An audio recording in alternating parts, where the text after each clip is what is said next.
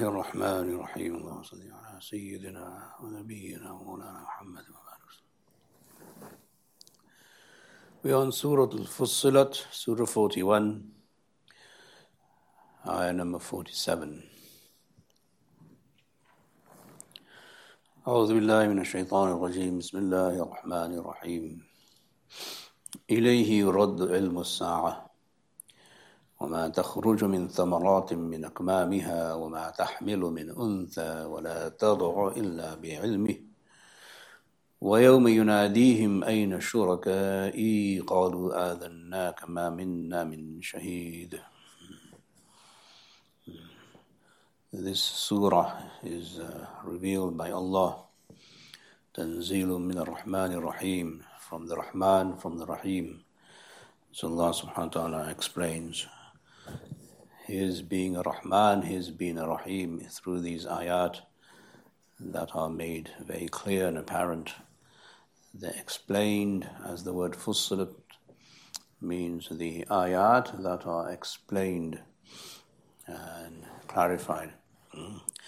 So this ayah is an ayah of Tawheed, ayah of Allah's knowledge, His omnipotence, His abilities, His power and his creativity. And so this is ayah is also part of the surah in terms of explaining Allah's Tawheed, Allah's being the Rahman, Allah, be, Allah being the Rahim.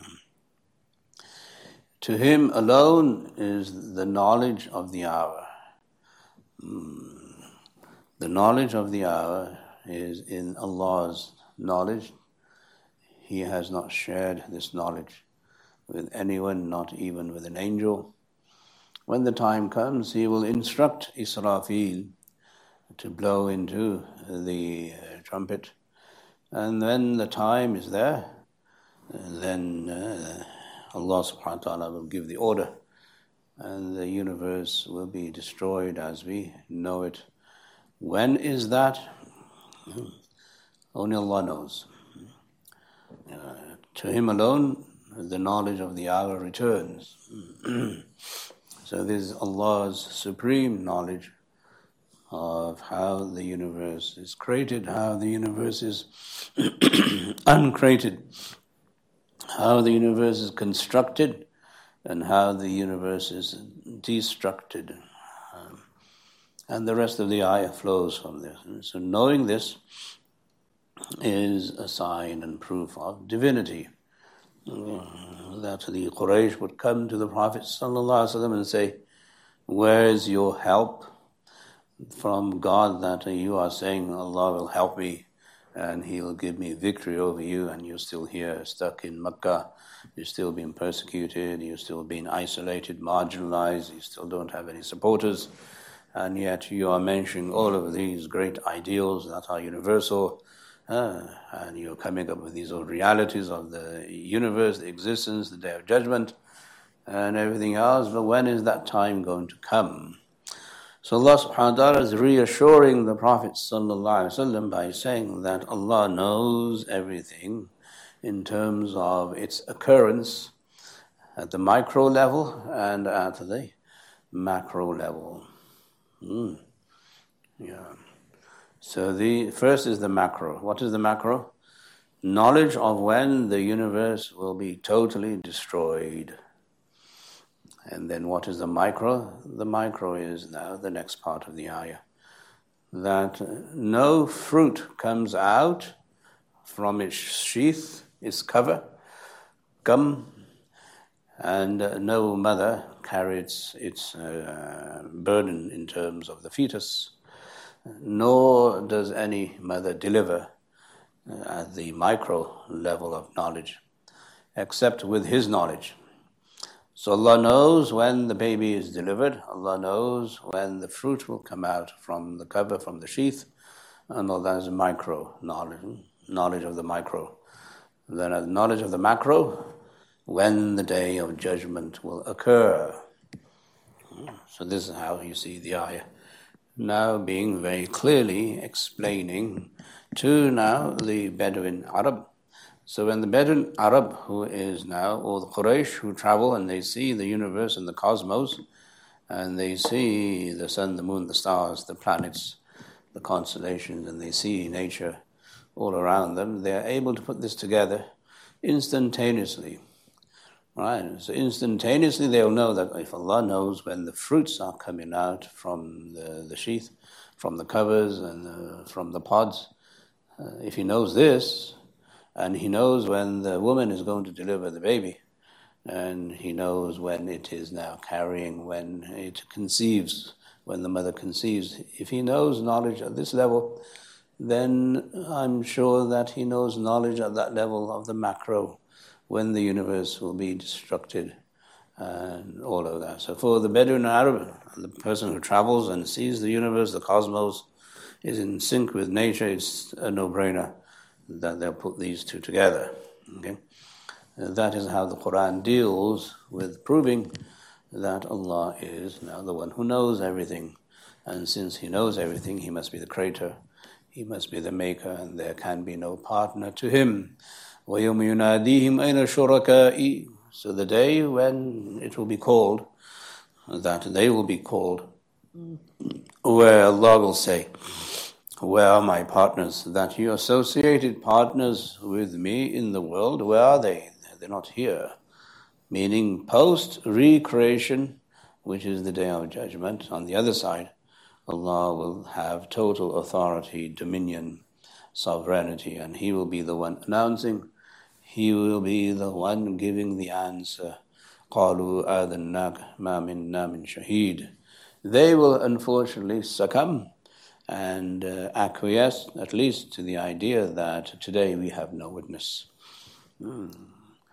We have accepted uh, and uh, we have no witness uh, that Allah subhanahu wa ta'ala will now be the King of all kings on that day. So basically, Allah subhanahu wa ta'ala is reassuring the Prophet that you must not be uh, disturbed or discouraged by their comments about you, by their you know mockery of you, by them deriding you and making fun of you, and you must not lose hope in Allah. Allah knows everything at the time when everything happens because He is the one who makes it happen. And there's another time and place when He will make a few things happen, and they will have absolutely no authority on that day to make anything happen. So this is how Allah is now reassuring the Prophet. At the same time, through the reassurance, the language is very pristine and miraculous that Allah has joined together this level of argumentation all in one verse, and the purpose of the verse is to reassure the Prophet So Allah subhanahu wa ta'ala reassures the Prophet by explaining the truth, hmm, not by being diplomatic, and not by conceding, and not by cajoling, but speaking the truth. And the truth obviously is very clear, very apparent, and it is formidable. Hmm. وضل عنهم ما كانوا يدعون من قبل وظنوا ما لهم من محيص and whatever whoever they were calling before they will be lost to them they will escape them meaning nobody will come to their rescue and they will believe and imagine and think that uh, they have no asylum away from Allah subhanahu wa ta'ala they will give up basically on that day because there is no one there to help them yeah. Then Allah subhanahu wa ta'ala brings about another reality of man. What is the reality of the universe as we know it? And there's, there's a reality of man, man's nature, man's attribute and uh, propensities and so-called psyche. لا يسأم الإنسان من دعاء الخير وإن مسه الشر فيئوس قنوط that man does not become weary and tired of calling for good. Hmm. Yeah. Dua al khair can either mean making dua, petition, supplication, it can mean just inviting and calling and asking for goodness either through their tongues or through their behavior, through their attitude, approach. lifestyle, culture, etc. So man is never going to give up the idea of goodness coming to him in this life. Man is, man is always uh, very much actively looking for khair in any shape or form that he thinks khair will come to him.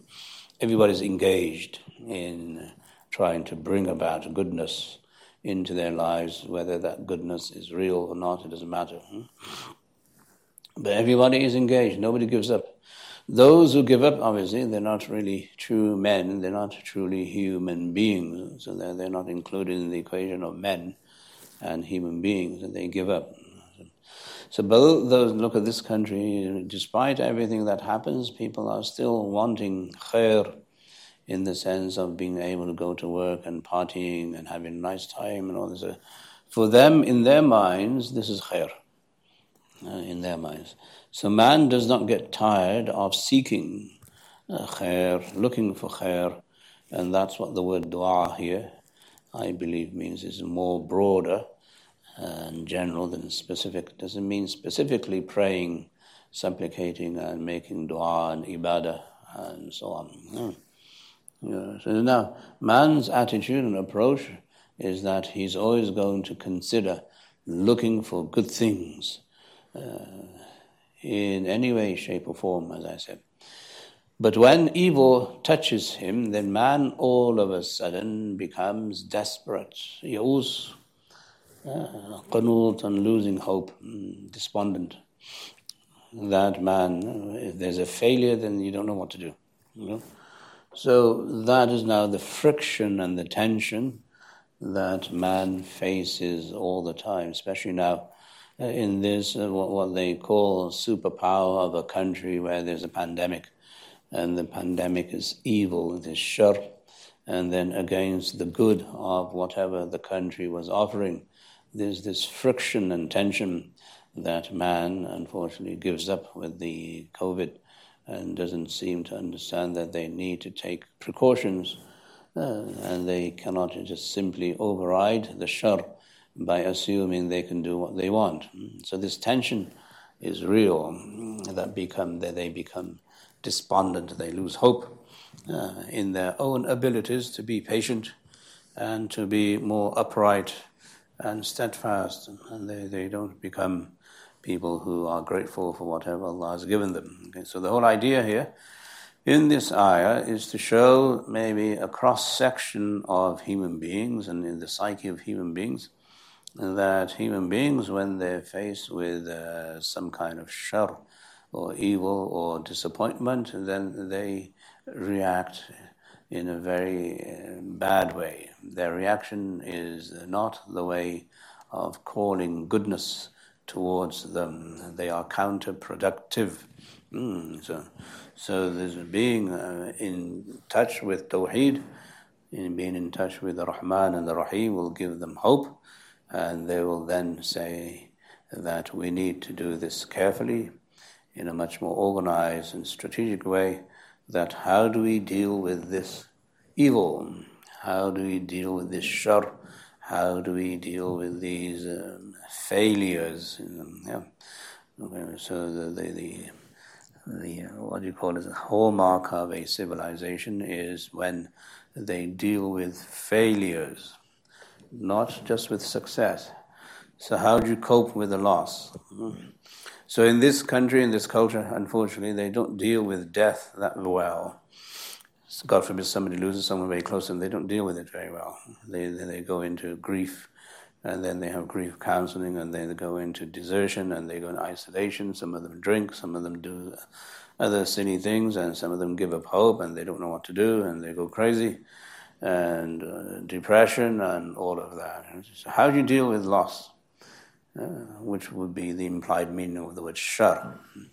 How do you deal with something that in your mind was not supposed to happen, but it happens. Or something that is inevitable, how do you deal with it? And so then you have to believe in a higher power, someone who has authority over you, and then you have something else uh, to look forward to. Uh, what is that that you have to look forward to? death and meeting Allah on the Day of Judgment, and then hoping that Allah will place you in a place where there is eternal bliss and happiness. That's what you have to look forward to. The Akhirah then comes to save man from his own failures and disappointments and destruction and all of that. So if you remove Akhirah, then this ayah applies to everybody. That everybody will not be able to handle loss and failure. Everybody is not resolute, everybody is not steadfast, everybody doesn't believe in resilience and patience and perseverance. The only way you're going to do that is if you include the Akhirah into your worldview, into your thinking, and say there's a day of judgment and there's a time and place when Allah will forgive us all and give us all, inshallah, a good life forever. Mm. That's the beauty of belief in the Akhirah. Mm. So this takes away from a secular mode into an Akhirah mode. Mm. When you secularize everything, then you are limited to time and space. And that is what creates the tension and the self persecution, etc.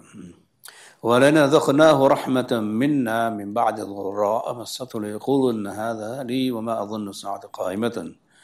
And if we were to give him a taste of our rahmah after the stress that touches him, then indeed he most certainly will say, This is for me. And I don't believe that the Qiyamah is coming, that the hour is going to be standing. وَلَئِن رُجِعْتُ إِلَىٰ رَبِّي إِنَّ لِي عِنْدَهُ لَلْحُسْنَى And even if I was to be returned to my Lord, I know that I will have the greatest benefit and the greatest deed or the greatest khair al-husna, referring to Jannah. That even if I was to be resurrected, my Lord will still give me the best because He has given me this in the dunya. So they are associating the idea of goodness in this dunya you know, is a proof for goodness in the akhirah, which is also very, as you know, the Protestant idea of divine providence. Hmm, yeah. So you don't want to be like that. So divine providence is that the more Allah gives you in this world power, authority, food, control, manipulation, power, etc., that means that God is with you. And that shows that God will be with you when you die and He'll give you heaven or paradise or whatever it is they believe in. Yeah, so there's a cross section of a secularized understanding of religion. Okay, so that is what Muslims must escape this secularization of religion and understand that Islam is not about this. Islam is more about that some people may be given good things in the world and some people may be given distress. If they are grateful for the good things and if they are patient about the distress, then they will have Jannah. That's the equation. Otherwise, it will not work in our scheme of thinking. فَلَنُنَبِّئَنَّ الَّذِينَ كَفَرُوا بِمَا عَمِلُوا وَلَنُذِيقَنَّهُم مِّنْ عَذَابٍ قَلِيلٍ And Allah says, uh, speaking the truth is a kind of, oh, flat out, no diplomacy whatsoever. It's the revelation. It reveals the absolute truth. Mm. It doesn't sugarcoat anything. Yes, Allah subhanahu wa ta'ala says that we will most certainly indeed inform those who disbelieve about what they did, and in most certainly we will definitely give them a taste of a very severe punishment, very harsh and rough punishment, and which is callous and uncouth punishment. So Allah is not mincing any words here that if you disbelieve in me in this world, you will get nothing in the other world. And that is now the only way you will justify salvation. And a good life in the other world is based on your aqidah, based on your actions also. But more than so, you must believe Allah is the one who's going to grant you whatever it is that He grants you, both in this world and also in the other world. So when you are distressed, then you must be patient. And when you are blessed, you must be grateful because the one who's sending you distress and the one who is now sending you good things is one. He is one. He is the he is al-wahid, al-khahar. Hmm. So there's tawheed there. The one who gives and the one who takes. The one who accommodates and the one who restricts. He is one. So when you believe in the one, then He is able to do this and He is able to do that. So now He will expand His rahmah if you believe in Him in this world, and He will restrict His rahmah if you don't believe in Him in this world. Okay, that is how you get the idea of Tawheed, that Allah subhanahu wa ta'ala has now ability, His power, His qudra, that him, His omnipotence is eternal and absolute. The previous ayah was showing Allah subhanahu wa ta'ala's eternal uh, knowledge. This one is showing Allah subhanahu wa ta'ala's eternal power and His abilities and so on. وإذا أنعمنا على الإنسان أعرض ونأى بجانبه And when we bless and give gifts to man, Arada, he turns away from Allah subhanahu wa ta'ala and draws himself away from Allah with his side. Okay, meaning that he becomes arrogant and proud. Uh, he, he wants to stay away and aloof, uh, show that he is aloof from Allah. Mm. So this again the natural state, normal state of man. That this is what man does when Allah favors him with some goodness in this world. وإذا مسه الشر فذو دعاء عريض and if God forbid any evil now touches him, then he goes into a very expansive, uh, very broad measure of dua and all, supplication, petition, doing this, doing that, and bending over backwards to, to, to bribe Allah, uh, to convince Allah, and all of that, through whichever means that he has at his disposal, through any religion, every religion, hmm, not just Islam. So this the word dua there is, is a very broad meaning in terms of uh, being able to understand that human beings will use any supplication, petition at their disposal through any religion whatsoever, not just Islam, because the, the, this won't apply to the Arabs who are mushrik otherwise. Okay? The mushrik would make dua and they would call Allah because they knew who Allah is. But those who would now seek now dua and petition uh, through other means of their idols is also included in the word dua.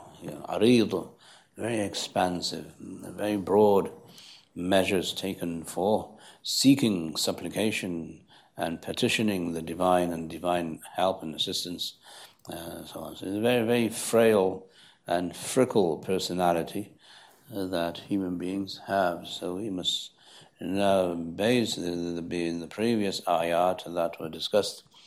إن الذين قالوا ربنا الله ثم استقاموا Indeed, those people who say, Our Lord is Allah, and then they are firm on that statement. So the istiqamah is now the way to handle the kind of stress and uh, problems that we face when if there is a calamity or disaster, uh, even a minor problem.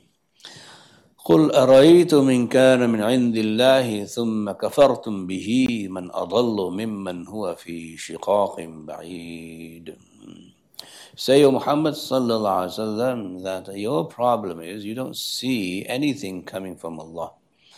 So neither do you see goodness coming from Allah, neither nor do you see evil or uh, bad luck coming from Allah. If you were to say that it comes from Allah and then you disbelieve in Him, ثُمَّ كَفَرْتُم بِهِ then who can be more misled and misguided than those who are in a very vast and severe uh, schism, um, yeah, a vacuum almost. Shiqaqim yeah. meaning that you are leaving yourself exposed to pitfalls of disappointment if you don't see where all of this is coming from. If you don't believe that Allah has the power and ability and the divine will to inflict upon you uh, uh, uh, trials and tribulations and illnesses and everything else, loss, and you don't see that Allah has the ability to give you goodness, then you are definitely very far away from the truth. Mm. That is the greatest disaster. So the disaster that you losing, God forbid, some money or losing a relative or losing something else in life is not as disastrous as you losing yourselves uh, into misguidance. Mm. Man adallu, who can be misguided, more misguided? So misguidance and dalala itself is a huge disaster. It's, it's the greatest loss that man unfortunately has to endure. And Allah is saying you don't have to endure this loss because it's a matter of faith. And it does not cost you anything, it's free. All you have to do is reconcile, acquiesce, and submit and resign to Allah subhanahu wa ta'ala's will and His abilities, and then He will at least promise you that after you die and you meet Him, He will give you Jannah and He will give you success. Except that is now is not in this world; it's in the other world. So there is some reassurance there for people who don't have too much in this world. And unfortunately, the mo- most of the world are in this uh, category where they're not blessed. Uh, there's only one percent of people who can actually say that they are blessed, and even then they're not blessed. Yeah. So there, most people in the world, they're always in want, they're in need, they're sick, they're, they're, they're in poverty, uh, they're not uh, literate enough. Um, few people like us who live here in these uh, developed countries can say we are okay, alhamdulillah, and so on. So then, we, if we compare relatively to what others are going through, we are blessed, no doubt. But are we as blessed as the prophets in terms of their iman, their faith? Are we as blessed as the Sahaba in terms of their faith, their Iman, and their will and their determination to please Allah? No. So there's no how do you compare yourselves? You compare yourselves with others who have more and better Iman than you do, or you're comparing yourselves with those who have more of the dunya. So dunya is finite, is not uh, going to be eternal, it's temporary, it's going to go away. So a little bit of dunya is fine, but if you want to be submerged in the dunya, that's a great loss. That is a total disaster. So that's what I mean by secularizing Islam. That if your Islam is built upon this idea uh, that the more dunya we have, the more successful we are, that is false. That is a great disaster. And you will not recover from that until you start believing Allah and the Akhirah and how the Prophet ﷺ dealt with the dunya and how the Sahaba dealt with the dunya. The next two ayat are the conclusion of the surah. Very, every ayah is dynamic, but these two ayahs will appeal to you, to your senses, your psyche, your imagination, your creativity, and your understanding of who Allah is. سنريهم آياتنا في الآفاق وفي أنفسهم حتى يتبين لهم أنه الحق أولم يكف بربك أنه على كل شيء شهيد Indeed, we will certainly show them our signs in the horizons and also in themselves. The signs in the horizons, Allah's creativity, Allah's power, Allah's will, Allah's desire, determination in the form of good things and also in the form of destruction. The hurricanes and the tornadoes and the lightning and the thunder and the earthquakes and uh, you know uh, what poverty and also what do you call it drought, uh, these natural disasters, fire, mm, all the elements come into play here. And that is a sign of Allah's being, His existence. He's in control. You're not in control. Mm, that is now uh, one part of the ayah, which is Jalal, His majesty and His abilities. Then you have the Jamal in the form of all the pleasant things that He creates outside of you the earth, the sun, the moon, the stars, the gravity, everything else, the clouds, the rain, vegetation, scenery, and everything else that He gives you in terms of food, clothing, shelter, and transportation. So now you will see His signs in the horizons, outside of you, outside the human being, outside of the human body. That you must see as a sign of His uh, existence that He is the truth. And also fi anfusim in yourselves. He will show you signs within yourselves that you will now couple the outside with the inside. and the inside with the outside. So He'll give you knowledge, He'll give you five senses, He'll give you the ability to think, to conceive, to deduct, to deduce, to conclude, to imagine, to intuit, to experience, and to feel, and to empathize, and all of that. So all of these are Allah's signs within the human being that He is the truth. That Allah is the truth. I mean, who is giving you all of this? Who is providing you? Who is now in control of both outside of you and inside of you? Is Allah is. Sometimes you may think that you are in control of your thoughts, or you may or you may not be. You can control them, no doubt, as long as you don't get carried away with them. But then there are understandings of life, and there are intuitions in life, experience in life that you will also experience, and life experiences are internal how do you internalize them? So, like in dreams, uh, you're not in control of what you see in your dream. Mm, no? So then, fi anfusihim, that in yourselves there are signs that Allah is there. Hatta yatabayyana lahum annahu haq until it is clear to them, it is made evident to them, and obvious to them that indeed He is the haq. He is the only truth, and He is the only real al haq that He is the all powerful Almighty. So now, when you couple your inner experience with your outer experience, you will come to one conclusion, and that is that Allah is in control, I'm, in, I'm not in control. And what does that do? أَوْلَمْ يَكْفِ بِرَبِّكَ أَنَّهُ عَلَى كُلِّ شَيْءٍ شَهِيدٌ Is it not enough for your Lord uh, that He is a witness over everything? So He knows what you think, He knows what you experience, he knows what you deduce, conclude, conjecture, think. He knows outside of you how the sun, the moon, the stars, the earth uh, works, uh, how the universe works, how He does what He does for you on earth and in the heavens. That He is now a witness to everything that you experience. Okay, so here the Quran is exhorting every human being to think as an individual and see how does he experience experience how is he observing? How is he the shaheed? He, the, the man himself is a microscopic shaheed. He's a shaheed, he's a witness. What is he witnessing? Okay, so now you say, I witness the sun, the moon, the stars, the earth, uh, technology, science, uh, COVID, politics, economics, job, education, but that's all outer. That's external, it's external to you. Who gives you the ability to actually experience this and observe this?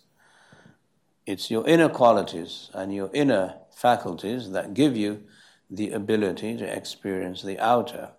So, what are your inner abilities and faculties? If you have time to think about that, then you'll see in my mind, my uh, thought process, my cognition, my imagination, my memory, my retention, my feelings, my emotions, my five senses, and everything else that comes along with it makes me observe, allows me to observe, allows me to witness everything that I witness inside of me and outside of me. So now, when you become the witness, then you will know and realize that Allah is the only one who allows you to do this. Then you will conclude that Allah is the Haqq. Allah is the only one who is now in control, where I am not in control and so on. You are because uh, you are observing and witnessing. If you stop witnessing and observing, you are no longer there. So you can have a million cars and a million homes and uh, billions of dollars, and you can have lots of food and everything, and shelter and education, blah blah, politics, economics, whatever. But they're all dependent on you being able to observe and you being able to experience once that experience is cut off, everything else goes away. So if you don't observe and if you don't experience, this world means nothing. It is non existent. So the world is because of you, you're not because of the world. And that is the message of the Quran. And through these ayat, these ayat will inspire you to think about you. Hmm, that's what Allah is saying. Sanurihim We will show them our signs in the afaq, the horizons outside of man, and fi anfusim within himself. If I stop now breathing, thinking, observing, experiencing, then all this is nothing. For me, it will not exist. And if it doesn't exist, then what's the point?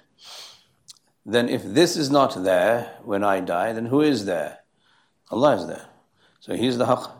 Everything else is batil, false. Allah is the haqq because He is the truth. He is the real.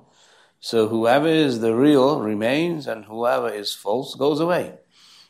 So everything is withering away, and as Ibrahim alayhi salam said, La uhibbul afilin, I don't like anything that withers away, that disappears. Allah is the one who doesn't disappear, He's always there. Whether I remain alive or I'm dead, whether I experience, I don't experience, Allah is there. And that is how you conclude that Allah is calling man to witness Himself, through Himself to witness Allah that the way to Allah is by observing yourself, making yourself the observer of everything that Allah creates. And then when you die, you will still be observing because you'll be observing the other world, the barzakh. The kafir will be in total denial. He'll have a cultural shock when he dies. He goes into another world. What is this? I didn't think this existed. But the Muslim believer, he will not be in a cultural shock because he's already believing that it's there. That's the difference between carrying your experience over to the other world and not carrying your experience over to the other world. That with Iman and faith, belief in the Akhirah, it will save you from that immense cultural shock when you go to the other side. Then you know Allah is there. Allah is the Haqq. ألا إنهم في مرية من لقاء ربهم that's now the natural conclusion of all this. That the problem is that, uh, beware, that they are skeptical and doubtful about meeting their Lord. But the believer is not skeptical, he does not doubt, he believes that he will meet his Lord. And that meeting is now, belief in that meeting is what makes him eligible to observe Allah, to see Allah, to see the Haqq, and everything else. And so this is how we try to justify and exhort people towards uh, refining themselves, refining their observation, and making sure that the means, the subject or the object of their observation does not impede their observation. Hmm. So, unfortunately, when you have too many things in front of your windscreen, you can't see anything. Uh, your windscreen has to be clear and not foggy or covered with rain or snow or ice. And the more you have that on your windscreen, the less you have the ability to drive straight and not cause yourself uh, to get into an accident and so on. So your windscreen needs to be clear. So how do you clear the windscreen? Get rid of the dunya. Importance of the dunya. Get, get rid of it. It's there. Okay, it's there. It's not here on the windscreen. It's not in my heart. It's there. I have to navigate now my car according to what I see. But what if I can't see in the first place? It's always foggy. It's always now uh, covered with ice and everything else, as I said then you won't be able to drive either. Not only will you not see, you won't be able to drive because you'll get into a car crash, you'll kill yourself, and you'll kill other people uh, on the way. So this is not the liqa rabbihim. Your goal must be to meet your Lord. So while I'm navigating in the dunya, uh, my objective is to reach my destination, which is to meet my Lord. If you have that line of observation, then you're fine you will travel. If you don't have that line of observation, then you will crash ultimately. When? When you die. When you die, you'll crash, finish, khalas. That's the end of the story. You have nothing left because your point of observation is finished. أَلَا إِنَّهُ بِكُلِّ شَيْءٍ مُحِيطٌ Beware, take care that indeed, most certainly, He is the one that He is now encompassing everything. Allah subhanahu wa ta'ala encompasses the experience of everyone who experiences. So he's encompassing your thoughts, he's encompassing your knowledge, he's encompassing you, he's encompassing your observation and everything else that you experience, everything's underneath his observation. Allah is the shaheed. Allah is the one who observes, and Allah, because He observes, He will testify. And on the day of judgment, He will testify, and He will make you testify to whatever it is you have observed in the dunya through your actions, through your belief, and so on. So these ayat come at the climax of the surah. The surah obviously comes from the Rahman, the Rahim. So the Rahman and the Rahim sends revelation, Tanzilum min Rahman Rahim. He reveals to man through his being Rahman and through his being Rahim, where the idea is to now allow human beings to seek his special Rahmah. And the special Rahmah is by following the lead and observing what we need to observe through the observation, the lens of the Prophet Muhammad uh, sallallahu alaihi wasallam. So that is the idea and the inspiration of these ayat. And it is with this that we, inshallah, conclude this session. There will be no more live sessions of tafsir from next week. Next week there is no session period, neither live nor remote. After that, we'll have maybe two sessions that will be live, and you'll be able to log in around 11 a.m. on Sunday for those two live sessions, inshallah. May Allah give us tawfiq and keep us in His afiyah and comfort and save us and protect us from all evil and all illnesses and diseases. آمين يا رب العالمين وصلى الله تعالى على خير خلقه محمد وآله وأصحابه أجمعين برحمتك يا أرحم الراحمين والحمد لله رب العالمين